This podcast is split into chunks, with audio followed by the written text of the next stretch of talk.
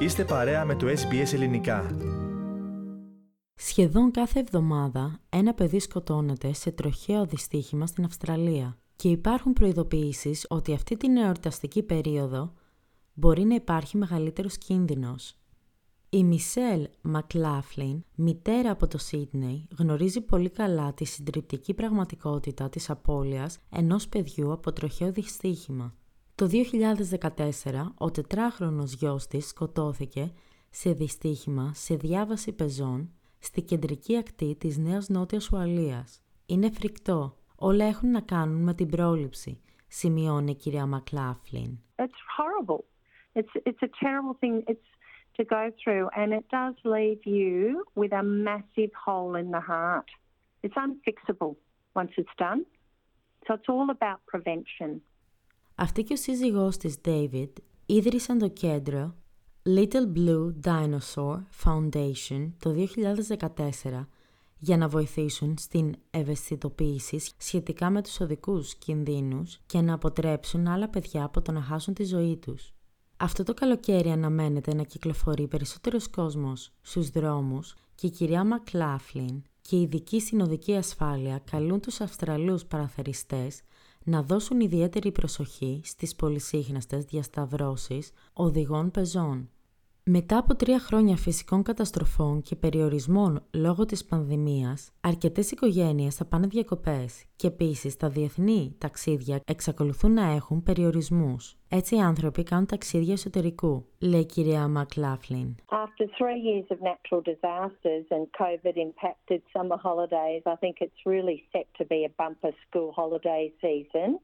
Because millions of families will be hitting the road in droves for the Christmas break because we don't have restrictions or lockdowns. And uh, also, um, the international travel is still a little bit problematic, so people are st- tending to stay home and doing domestic travel. Η καθηγήτρια Αν Williamson του Ερευνητικού Κέντρου Μεταφορών και Οδικής Ασφάλειας του Πανεπιστημίου της Νέας Νότιας Ουαλίας τονίζει ότι οι γονείς και οι φροντιστές πρέπει να επενθυμίζουν στα παιδιά τους να διασχίζουν τον δρόμο προσεκτικά. Τα παιδιά δυσκολεύονται να διακρίνουν την κατεύθυνση των ήχων, την ταχύτητα και την απόσταση των επερχόμενων οχημάτων. Δεν έχουν ξεκάθαρη αντίληψη του κινδύνου. Μπορεί να κινούνται παρορμητικά και απρόβλεπτα και είναι δύσκολο για τους οδηγούς να τα δουν. Κατά τη διάρκεια των εορτών υπάρχει περισσότερος ενθουσιασμός και κούραση και μπορεί τα παιδιά να δίνουν λιγότερη προσοχή. Children, especially younger children, find it hard to judge the direction of sounds and the speed and distance of oncoming vehicles. They don't really have a clear concept of risk.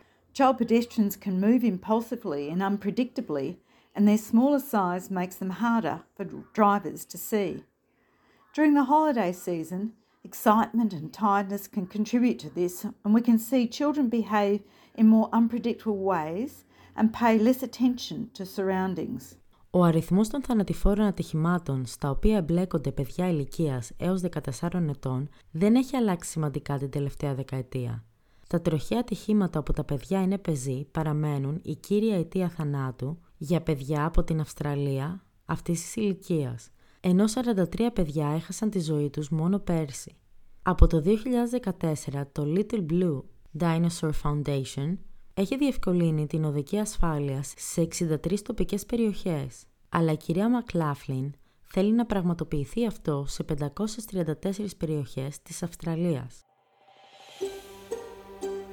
Θέλετε να ακούσετε περισσότερες ιστορίες σαν και αυτήν; Ακούστε στο Apple Podcast, στο Google Podcast, στο Spotify ή οπουδήποτε ακούτε podcast.